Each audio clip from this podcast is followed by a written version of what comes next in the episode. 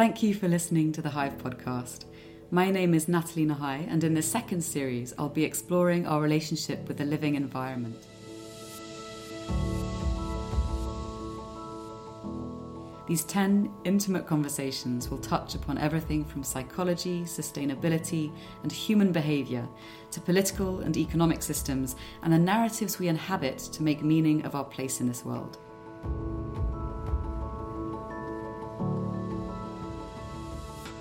Join me each week as we explore these topics and more. And if you like the show, please do rate or review it as it helps to reach new ears. For additional resources and to find out more, visit nathalienahai.com forward slash the Hive podcast or tweet to me at Nathalie Nahai. Thanks for listening, and I hope you enjoy the show.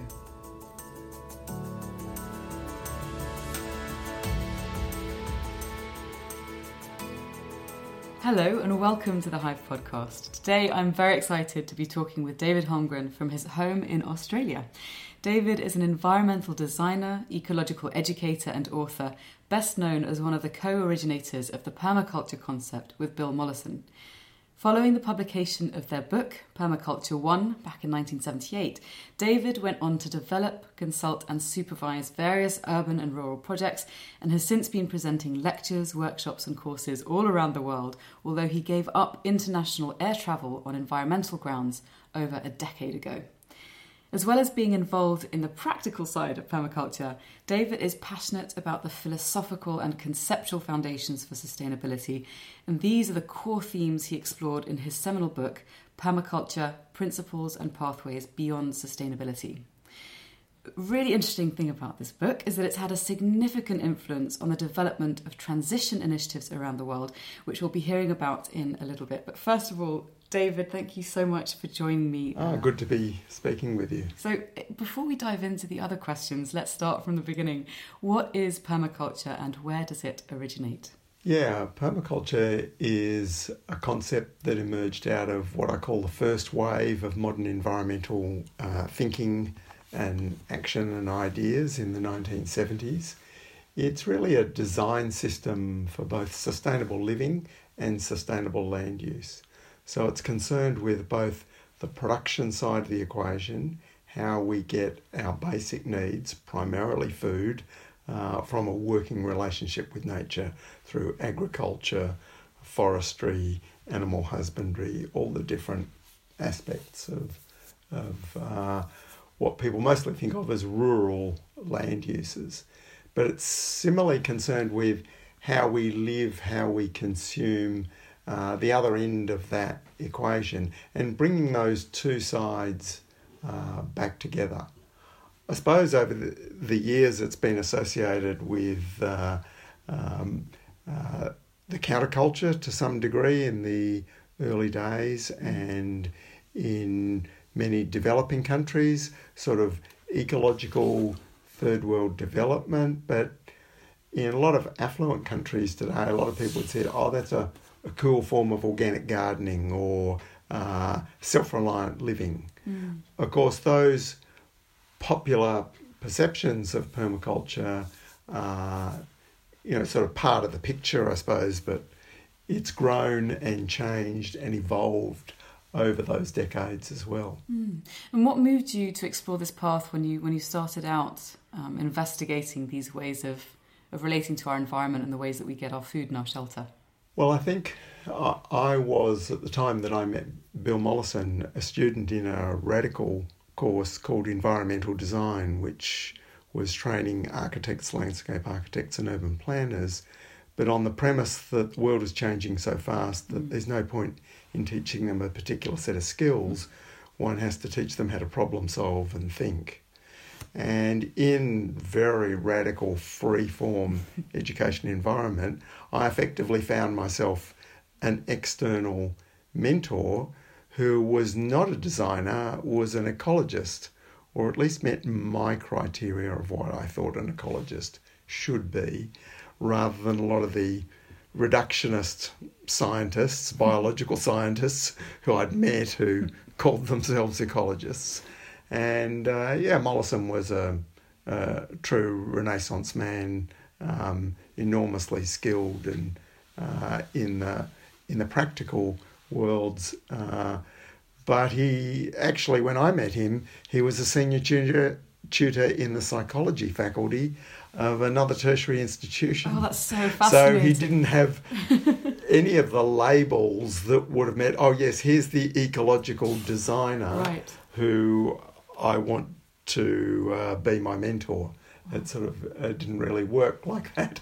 Uh, but I was interested at the time I met him in the uh, the nexus or the overlap between landscape architecture as a design profession, uh, ecological science, and the principles drawn from nature, and how we could apply them to the redesign of agriculture. Mm. And I couldn't see anywhere in the academic literature where these three things actually came together. I could see quite a few examples of where two of them came together, but not all three. And that was really the, the seed of the idea that we hatched over the next two years of intensive working relationship and that led to the pub- publication of Permaculture One in 1978 at a time where there was a huge interest in uh, ideas uh, of this sort. Uh, so, if that timing had been not many years later, mm. in the early 80s, the idea probably would have sunk like a lead balloon. That's so fascinating. But it, it got enough of a boost at that time to carry it through if you like, the dark decades of the 80s and 90s. but what a fascinating way of um, exploring ways to kind of bring existing ideas together in because I think one of the, the interesting things that I find that I, I also um, query is is the usefulness or robustness of an academic or educational method that tends to split all the disciplines um, without seeing ways in which they can enrich one another and so I'm so interested in the the I guess the fact that your ecological mentor was also a psychologist, did he bring his psychological background to the problems that you were seeking to resolve? Um, was that part of the mix? Uh, to some extent, I never went to one of his lectures uh, at the university. Uh, he was incredibly popular, but also very controversial, and he was doing a he was running a course that would sort of be called today a hybrid between environmental psychology and sociobiology. Oh wow! Um, but he was, uh, uh, you know, a very broad uh, thinker, and had come out of uh, wildlife research originally as a uh, an uneducated rabbit trapper who was employed in the great rabbit research program in wow. Australia that led to tackling the uh, the plagues of rabbits with um, biological uh, control.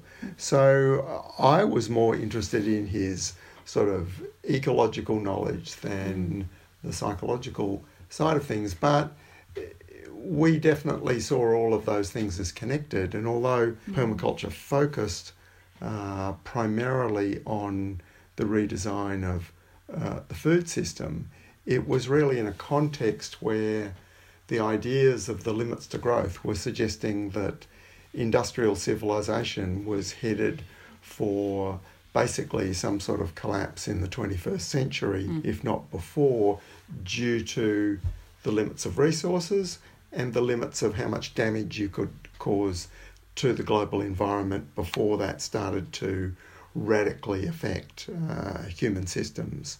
So that meant that we were really seeing the need for everything to be redesigned yes. from first principles. And very strong in that mix at the time was, of course, the awareness of society's dependence on fossil fuels, especially mm. oil, because of the first oil crisis in 1973, uh, one year before I met Bill Mollison, and the second oil crisis in 1979, uh, one year after Permaculture One was published. So that was part of what was driving uh, public awareness of you know what we would today call sustainability issues. Mm. And actually, in your book, Permaculture Principles and Pathways Beyond Sustainability, you write about some of the philosophical and conceptual foundations for sustainability, what we'd now call sustainability. Can you talk us through some of these and maybe why they're more relevant than ever, especially as we near this, this crisis point of no return? Well, I suppose the sustainability concept is a is a tricky one, and it's mm. um, been debased by the mainstream discourse that is really seeking to sustain the unsustainable. Mm. Uh, so, I mean, it's a bit of a no brainer that a, a society, not just a society, but a culture, and in fact, a civilization now that we can call industrial civilization, is based on energy sources that are non renewable. Mm. because at some point you face the depletion uh, crisis. Um, and that was sort of understood at the beginning of the industrial era. Exactly when that would happen, obviously, there's been many considerations uh, of that. Um, but I think one of the important things about sustainability is that it's got to be considered in the context of the system scale. So if you look at the financial sustainability of a business, you might evaluate that over its ability to persist for some years or perhaps decades. Mm. But a civilization really needs to persist for thousands of years to be regarded as demonstrating some sustainability. And with the sign of industrial civilization failing after only 250 years, that's Oof. really the very antithesis of sustainability. Yeah. You know, we can look at a lot of civilizations in the past that depleted their resource base, um, and most of them lasted longer than that. Now, of course, the techno optimistic view of the world is that has always been that there'll be something bigger and better. I mean, it used to be nuclear power, and then for the you know green tech optimists, it, of course, it for the last 30 or 40 years, it's been renewable energy. Mm. But these ecological, energetic understandings of human systems uh, are really, unfortunately, at a very, uh, could we say, the kindergarten level of understanding. Mm. And it's really tragic that in a supposedly scientifically literate society, we actually have a, a, sort of a religious faith in the the magic of of technology, yeah. and underpinning that, the magic of or, or the the innate brilliance of the human species to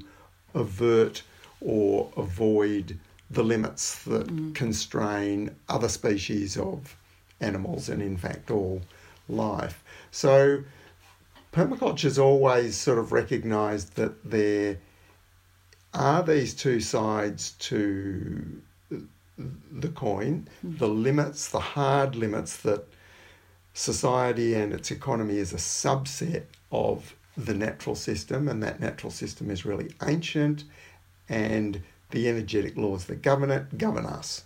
Mm. The other side is that recognition that humans can change themselves to an amazing extent by changing how they think, the way they behave, and that side is there in permaculture too, recognizing both these limits and, as Mollison's uh, tended to say, the yield is only limited by the imagination.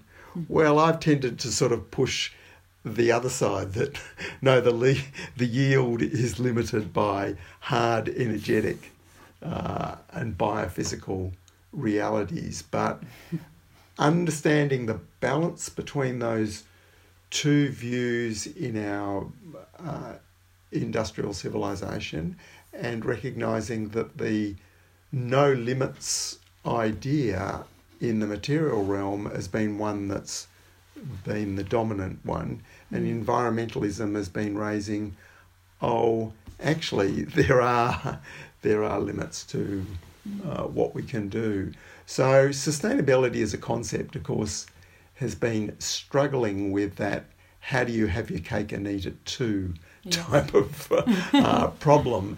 Um, and uh, permaculture s- sort of really is coming from, uh, I would say, a deeper framing of that issue, uh, understanding it through the lens of the energetics that drive ecological systems. And uh, it really is bringing those that energetic and ecological literacy to ordinary people in a sort of not in an academic, high academic sense, but by prim- primarily reframing how we live. I mean, once we actually get connected to our sources of sustenance by mm. like growing some food, we start to understand real limits. Whereas when we live in the technosphere, um, we we have the habit that the elites of past civilizations used to have, just the small urban elites, that somehow they're in this bubble where the king could mandate things and whatever, and it just happened. Mm. But outside that bubble, of course, most people who in previous civilizations were peasants, you know, or connected to and uh, the natural world and working with it, didn't suffer those delusions. um, but now the whole of society suffers those delusions because of that separation uh, from nature. And I do wonder this this separation from nature, our desire to live in more of a virtual space, this sense of disconnection.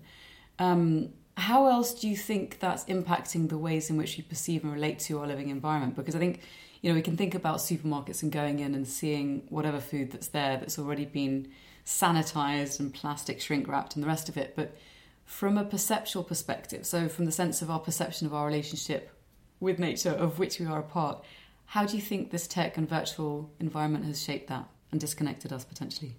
Well, I think we don't have any idea, but it's it's emerging, you know, very rapidly. I, in my work on reading landscape and trying to teach people how do you re- reconnect to being able to absorb and understand from your environment without being told something by someone else or mm. being taught something or just having been in a place for years or longer so you actually experience something but how do you actually learn directly by uh, observing and, and interacting in this process we call reading landscape and given that I didn't grow up as a complete um, nature baby sort of child in the in the woods, at, at, least by the standards of of the baby boom generation in Australia and growing up in the 1950s and 60s. Uh, how did I develop this? And one of the stepping stones is that was realizing I grew up without television. Interesting. So even something as you know, long ago and universal as television, I believe has reshaped the modern mind in ways that we, uh, you know, are only just coming to grips with now. So when you then deal with interactive media, um, you know, I think we're just really only beginning to speculate on that. So these, of course, are layers of both new capacities that make us better adapted to the um, the technosphere, but actually decrease our abilities to actually uh, have a harmonious working relationship with nature. Mm. Now, clearly, you can vary the content. What is the content on TV, or or what is the content that's being uh, you know used through uh, technological media, and at the margins, that all helps. You know, what's the intent and, and focus of the, the content. But the way in which uh, these um, this mediated world hmm. disconnects us is only comes to the fore when you try and redevelop the skills that our ancestors had, and you realise we're sort of very, very um, lacking. Mm. Uh, you know, so and of course that that directly, you know, a lot of people who are interested in things like permaculture directly recognise that. People who are university educated and and and go, gee, if I had to, I couldn't grow any food to feed myself, or mm. or often do anything, fix any technological or even simple things, or maybe even just sharpen a knife. uh, so there's, of course, this great interest in sort of reskilling and feeling at home in our environment mm. in a way where we don't, for everything, depend on it being mediated through uh, a a device. So it's a it's a it's a tricky one the the relationships, and I think permaculture is always been in a role of an ambiguous relationship to that technology. Mm. It's spread around the world and uh, become effectively a globally spread concept, and people uh, uh, involved in permaculture are not actually uh, techno Luddites, but we also recognise that it's a two edged sword. Yes. So I think for people who are immersed in this more city based or technologically based environment, so for instance, I live in a city, it can be quite difficult to imagine what it might be like to overhaul our current ways of living and experience something else. It can be quite frightening. And one of the things that I think is really inspiring about your life and your life's work is that you show through your own personal lived example that sustainable lifestyles can be realistic and provide actually what's actually a very attractive and powerful alternative to the more widespread dependent consumerism. So what practical steps for people like me who are living in a city who do, you know I do like plants and I like to be able to grow my own food occasionally but it's a bit limited um, what practical steps can we make to make our lifestyles more sustainable Yeah, well, the the difficulty with um, I suppose those general questions is that often there's a a frame that there will be some sort of like general universal pattern or even more than that Mm. that there's particular strategies and techniques and that may be quite a logical thought process when we look at the industrial and the and the technological world you know the design pattern of airports is pretty much the same around the world Mm. you know software can be used sort of everywhere but when we re-engage with nature and people in a way that's unmediated, then uh, we know with people, language, context, culture, what's our relationship, navigating uh, power relationships, all those things are incredibly complex. Mm. With nature, similarly, it's very specific situation and context specific. So that means everyone's context is uh, different. And so often in mass media, there's a search for where is the message that will suit the largest number of people. yes Whereas permaculture's often been working with, okay, how to enable people who are on some fringe of thinking about their context to help them find those uh, particular things. But in in practical terms, the original permaculture focus on food is pretty fundamental. You know, we need to eat uh, pretty much every day and certainly grow food every year. Whereas if we had to, and in countries like Australia, there's more than enough buildings to not just house all the people there are, but probably house double the population. Mm. So, in that sense, we actually don't need any more buildings. It'd be great if new buildings were ecologically designed, um, and it'd be great if we spent uh, significant efforts retrofit and adapting buildings. But we need to produce food every every year and do it again the next year, and you can't fast track the seasons. so, becoming connected to our sources of sustenance uh, for all of us is important. And obviously, for people in more rural or suburban environments, there's a lot more opportunities to directly become, to some degree, a garden farmer. Mm. But for all of us, there's the potential to say, who are the people producing my food? How do I get a direct connection to that? And of course, that means really stepping outside or making uh, a step away from the centralized, uh, corporate dominated um, industrial food system because there's no way through that to connect to where does this actually come from. Mm. Uh, or if the connection is there, again, it's a mediated, marketed connection. Oh, yes, this is produced you know, by fair trade, organic on the other side of the world. Yes. Well, that may be good as a substitute for genuine connection, but um, you know, how do we make that those more genuine uh, connections? So that's both for our own resilience uh, and security in uh, a world of challenging futures, but it's also uh, as a way to influence what's really the greatest uh, damage to the environment, which continues to come really through uh, industrial agriculture. In the 1970s, we saw that agriculture, industrialised form of agriculture, was the greatest uh, source of, of damage to nature. Mm. Uh, we can say more generally since then, the burning of fossil fuels to run agriculture and for whatever purposes, you know, you might say is is now the biggest uh, single uh, source of uh, you know damage to uh, to nature.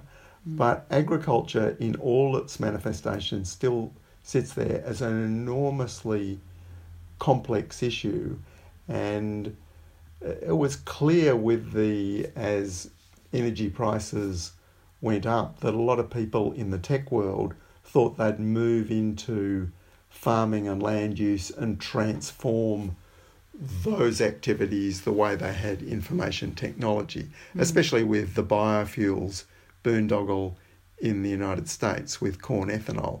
And they quickly found that Moore's law does not apply in agriculture. Yeah. uh, you know, so that uh, there's some enormous complexities, obviously, in that uh, um, that aspect that we sort of tend to to take for granted. And on the other hand, the empowering side of when you experience just growing some food and how wonderful nature is in you know how seeds turn into abundance. Many hmm. people find that is incredibly uplifting and the sense of their free, innate, ancestral connection to uh, what sustains us, rather than that being through handing a plastic card or or banknotes over, and through that means having the right to eat. Uh, I mean, mm. I, I often find those, I don't emphasize those things because I take it for granted.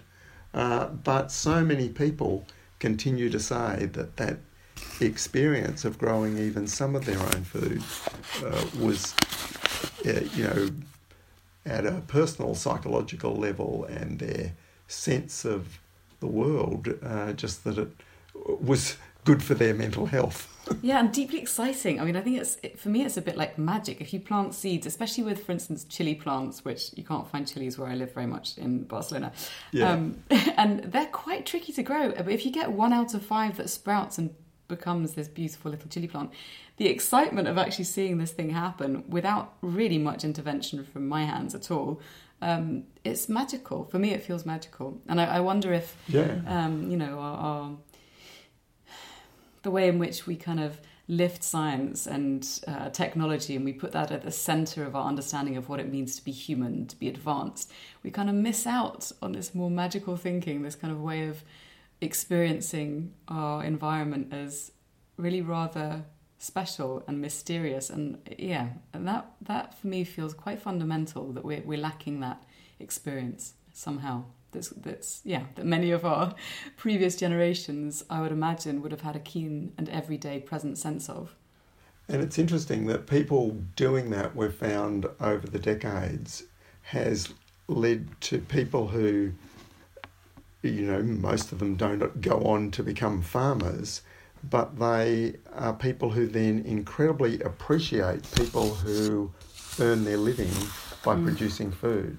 They actually become very good customers of not just um, organic, small scale, local production, but often community supported agriculture where people are paying in advance commitment to purchasing fresh food for a season from a farmer and allowing that uh, farmer to get a, a, much better, more equitable living uh, than most people uh, in the field of agriculture, which is still, you know, in terms of uh, economics, the you know the the dead end of of our economic spectrum.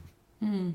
So, in terms of those sorts of systems, so the agricultural system that's currently in place, which is supported and enshrined by our political and economic structures, do you think there are ways in which permaculture principles can be applied to these systems to overhaul them to help us transition to something which is more um, sustainable, that's less damaging?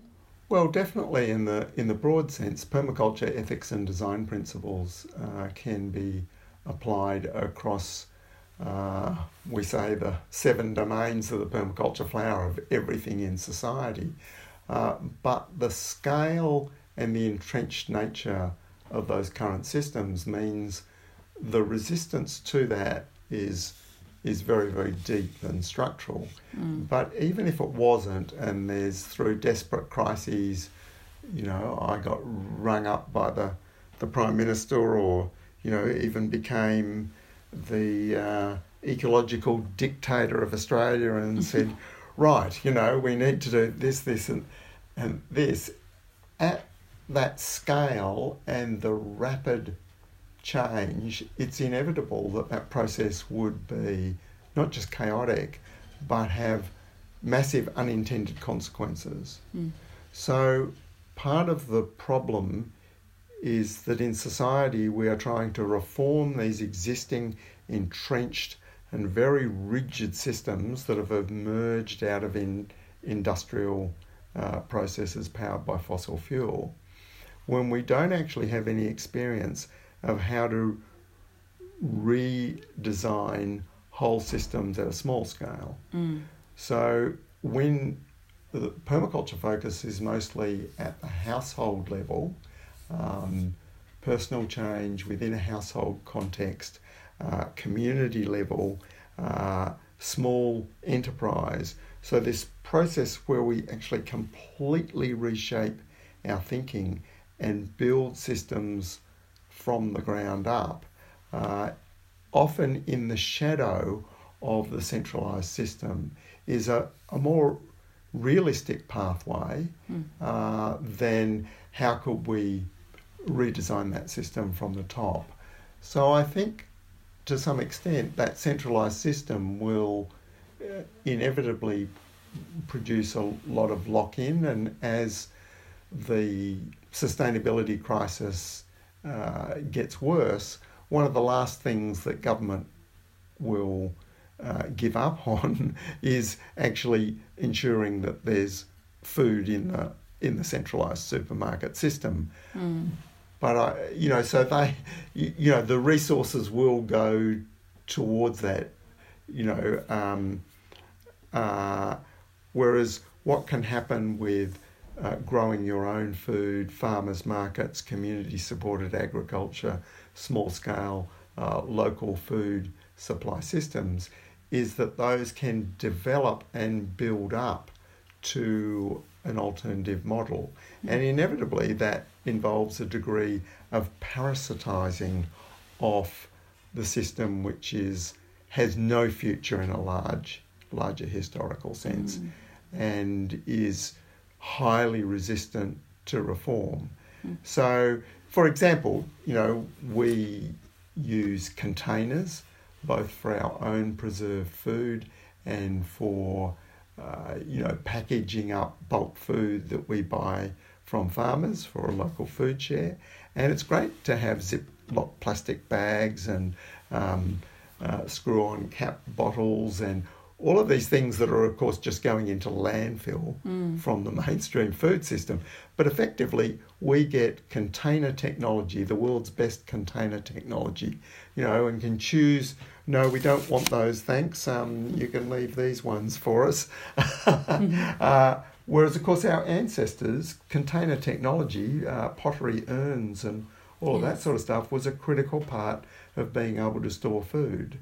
Uh, so that's an example of how a lot of these parallel systems that need to be evolved won't be supported by government, aren't supported by corporations because there's not a business model, but they can get going in the shadow uh, of those systems. And I think that's entirely appropriate that the innovators and experimenters in that world also get first dibs.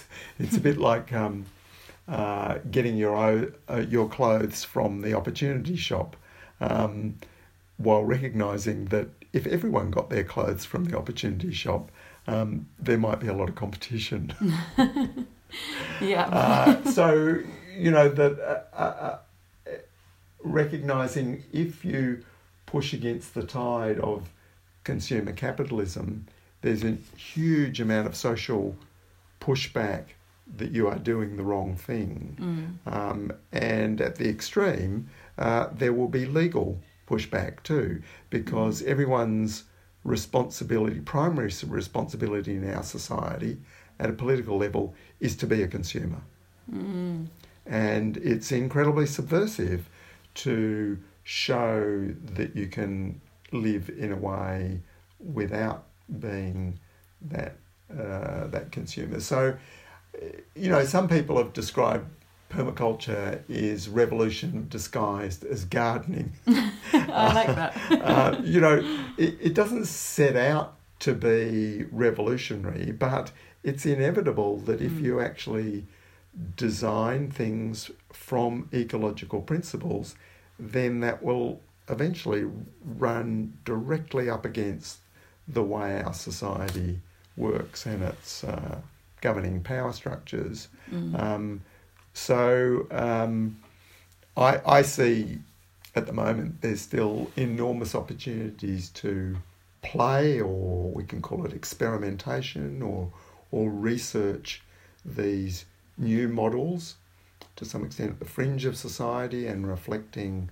available wealth in society, while at the same time the large centralised systems, whether they be of health, education, or food supply, are reasonably functional and intact. Mm. But the prospects for those things, uh, even in our lifetimes, let alone our children and grandchildren's lifetimes, is is very very different.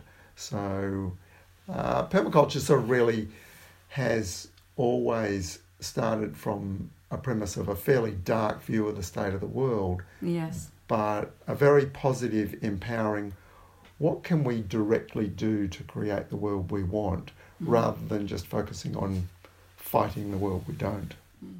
So let's talk a little bit about what that might look like because your work has played a significant role in the development of transition towns. What are these and um, how are they helping to shape the way in which we live? Yeah, well, Transition Towns began from Rob Hopkins' work uh, as a permaculture teacher in Kinsale Ireland um, more than a decade ago. Mm. Uh, and his realisation and activism in raising awareness that the twin crises of climate change and peak oil demanded a whole society of society bottom up approach, sort of really in response to the denial and inaction from government. Mm. So, in framing transition towns, he was using uh, permaculture ethics and principles and a host of sort of related psychosocial change methodologies, some people would say technologies, uh, to sort of galvanize sort of local community led action to model the necessary change. So that really had a very strong and has a, a very strong community level focus. And so the level of government that it's connected to a bit has been local government as mm. the most sort of uh, upfront, direct, you know, closest to people uh, level. Um, and yeah, while it began in Britain, transition activism has spread around the world, including back to Australia, the birthplace of permaculture. Um, and yeah, so of course there'd be many people involved in transition who wouldn't necessarily been aware of that relationship between permaculture and transition. Mm. So transition um, has involved that uh, what I was mentioning about what Rob Hopkins calls the great reskilling. Yes. People just learning to do stuff uh, again. but also thinking about okay, how would we organise beyond the household uh, level? And it naturally attracts people who like people and you know like community uh, process. Whereas there's also been a lot of permaculture influence, uh, you know, on people who are more sort of home bodies or Hmm. you know don't necessarily uh, want to get together with a great group of people, even though they you know they recognise that you can't do everything at the household level. So there's these different strategies also attract you know people you know with different personality and uh, uh, and priorities. Hmm. I mean, my role in in in the uh, triggering transition towns was indirect in a way, but um, Rob Hopkins was very influenced uh, by my book Permaculture Principles and Pathways Hmm. Beyond Sustainability that came out in 2002, and he'd been pestering me for several years to come and run an advanced uh, permaculture course at Kinsale in Ireland, where he lived at a, a rural um, uh, permaculture centre called the, the Hollies. And I eventually agreed in 2005 as part of a round the world teaching and study tour. And that also involved um, a conference that he organised in tiny little Kinsale called Fueling the Future, which brought together huge number of global experts on uh, peak oil and sustainability and climate change.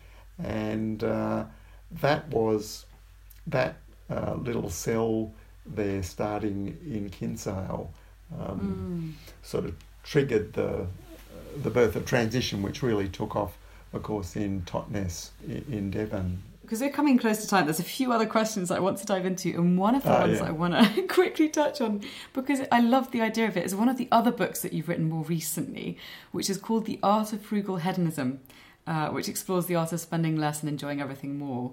And in you know, we discussed earlier about the fact that we're a hyper consumerist culture. What are some of the most important habits of mind and actions do you think for living frugally and hedonistically? Because I think some of the issues that we face will only be resolved when we reframe the way in which we perceive the issues um, and what it means to be living in a different way. So, yeah, frugality and hedonism, how do they fit together? Yeah, well, I think one of the great examples is uh, li- living uh, frugally by self reliance, doing things yourself, does involve a lot of munda- mundane jobs Mm. that don't require the whole of our attention or capacity. Um, and Annie Raser-Rowland in um, The Art of Frugal Hedonism talks about um, shelling broad beans and um, uh, feeling a bit overwhelmed by all the self reliance tasks and going off to visit a neighbour who she hadn't caught up with and having a social time um, potting the broad beans while talking about all sorts of different things. And before you know, the broad beans have been potted. Uh, so that just rebuilding what our ancestors do of socialising while doing some productive activity instead of the default of socialising while consuming. Oh, interesting. Uh, so that's that's one uh, little example, and I think treating frugal living as an exploration where novelty and surprise make it uh, stimulating, uh, and also the idea of minor deprivation, whether that's in the use of showers, sweets, or other desirables, that those minor deprivations actually increase our appreciation of that thing instead of it just becoming, you know, the special thing becoming ordinary. yes. Uh, and and so like the first fruit of the season is is special because Mm. we haven't had it, and we we lose that special experience, that hedonistic experience, by um, the treadmill, what's called the hedonic treadmill, where you just it, humans just adapt to every situation and just treat everything relatively. They look they compare with what someone else has, and they compare with what they were doing yesterday or what their experience was. And so we can actually, through restraint, through frugality, actually shape uh, our experience so we have actually the best, most intense, most hedonistic experience. And oh. just as a byproduct of that, we find out we're living um, much more lightly on the planet. Oh, that sounds wonderful. I really like the sound of that. sort of the scarcity principle coming into play there as well, and expectations. Yeah. Um, so, if I wrap up with the last three questions, I'd like to ask you first of all, what's your biggest concern for the future? Well, as I said, permaculture has always been uh, informed by a very dark uh, view of the the state of the world, and I came from a, a family of political radical leftist activists who saw huge injustices in the world. None of those things have gone away, and they have intensified. But I, I, I think the uh, uh, the f- focus on what we can do now, while having a sort of, uh, to some degree, an over the horizon radar view, which is a lot of my work in future scenarios work, has been to inform people who are already on uh, that positive path. They already have that positive feedback. So the more positive and empowered we are, the more we can grapple with uh, deeper and darker understandings of the challenges mm. of the future. But if you sort of dump all those and the ones that people know about already, they're already reeling from all of those in a, in a sort of a, a process of denial or yes. avoidance. And in some ways, to point out, you know, further of those uh, consequences is, you know, not so uh, useful. But again, it depends on the context. Different people need different messages at different points, and some people are incredibly galvanized by the a sense of urgency and action and even fear, and others only respond through a, a, a process of a sense of hope mm. or or vision. Mm. Uh, whereas personally, I haven't I haven't had that grand vision of this is this world I'm uh, trying to create. I've never needed that to act positively uh, in the world, and mm. to some extent, it seems those visions can sometimes be uh, a sort of um, a bit like master planning in landscape design, where where there's two problems. Either people ignore the plan, uh, the grand plan, mm. uh, in which case it was a waste of effort to put all that t- the time that could have gone into direct action of what's needed immediately, or people follow the plan exactly, mm. which always turns out to be wrong anyway. uh, oh no! You know, so you know, I'm very skeptical about the you know the the charismatic, this is the solution, you know. And mm. it's great to see political discourse around things like uh, Green New Deals. Mm. But unfortunately, for some of us that have been in this game for a long while, gee, they look really naive. um, oh, but maybe they're, use, they're useful in, in sort of, you know, rallying people to an idea. But of course, you know, that can also be rallying to ideas that are, are not actually uh, useful, even if they're well intended.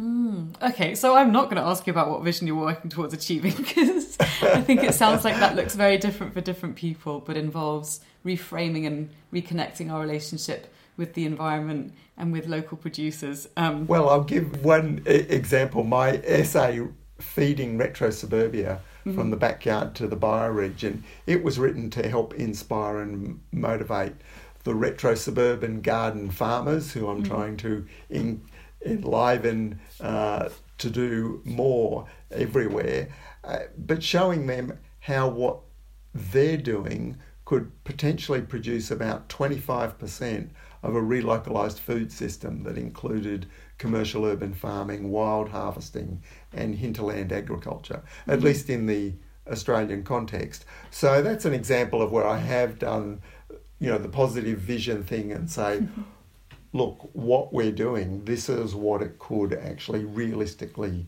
develop into. And that I recognise is something that a lot of people go, yes, you know, therefore what I'm doing is contributing to that, and that uh, that empowers a lot of people to do great stuff. Mm. So yeah, so you're talking about this retro suburban way of um, encouraging people to make change, so they see that they're making a contribution. If people are listening now and they're thinking, "Oh, I'd like to start somewhere," what single action can we take as individuals to start somewhere to build a more resilient future? Bearing in mind that obviously context makes a huge difference, and yeah, yeah. Well, I I think. Uh, we can all and should get our own house in order.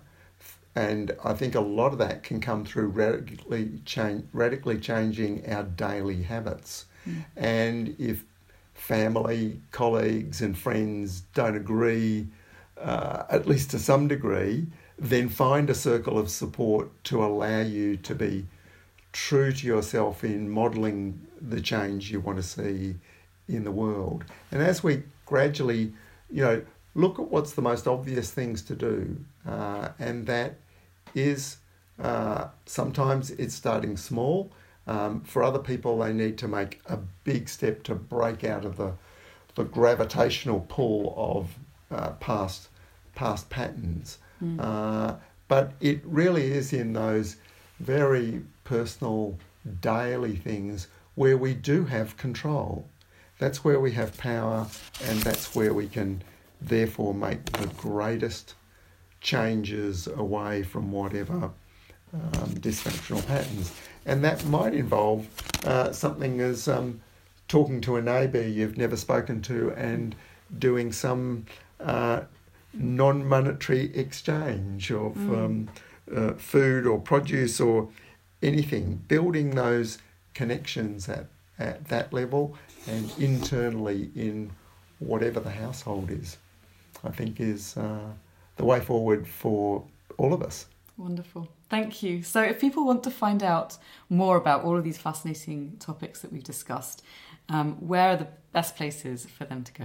Uh, well, of course, that's different in different uh, parts of the world, but um, uh, our retrosuburbia.com website is is talking about all of the the resources and action that uh, is spilling off from my latest book, uh, Retro Suburbia: A Downshifter's Guide to a Resilient Future. Uh, I know in Britain the the British Permaculture Association is uh, uh, developing a soon to be launched uh, website of 52 climate actions that is all, you know, for people in society generally, but it's all framed, informed by permaculture thinking. Mm. Uh, lots of things depending on, yeah, where you are in the in the world, of course. Okay, and I'll also link in the show notes to holmgren.com.au, to retrosuburbia.com, transitionnetwork.org, to your wonderful books, and also to your uh, store. So, the permaculture store, I will link to that as well in case people want to dive in a bit deeper. Fantastic. Um, David, thank you so much for spending the time with me this morning. I've really enjoyed this conversation with you. Uh, great to talk with you.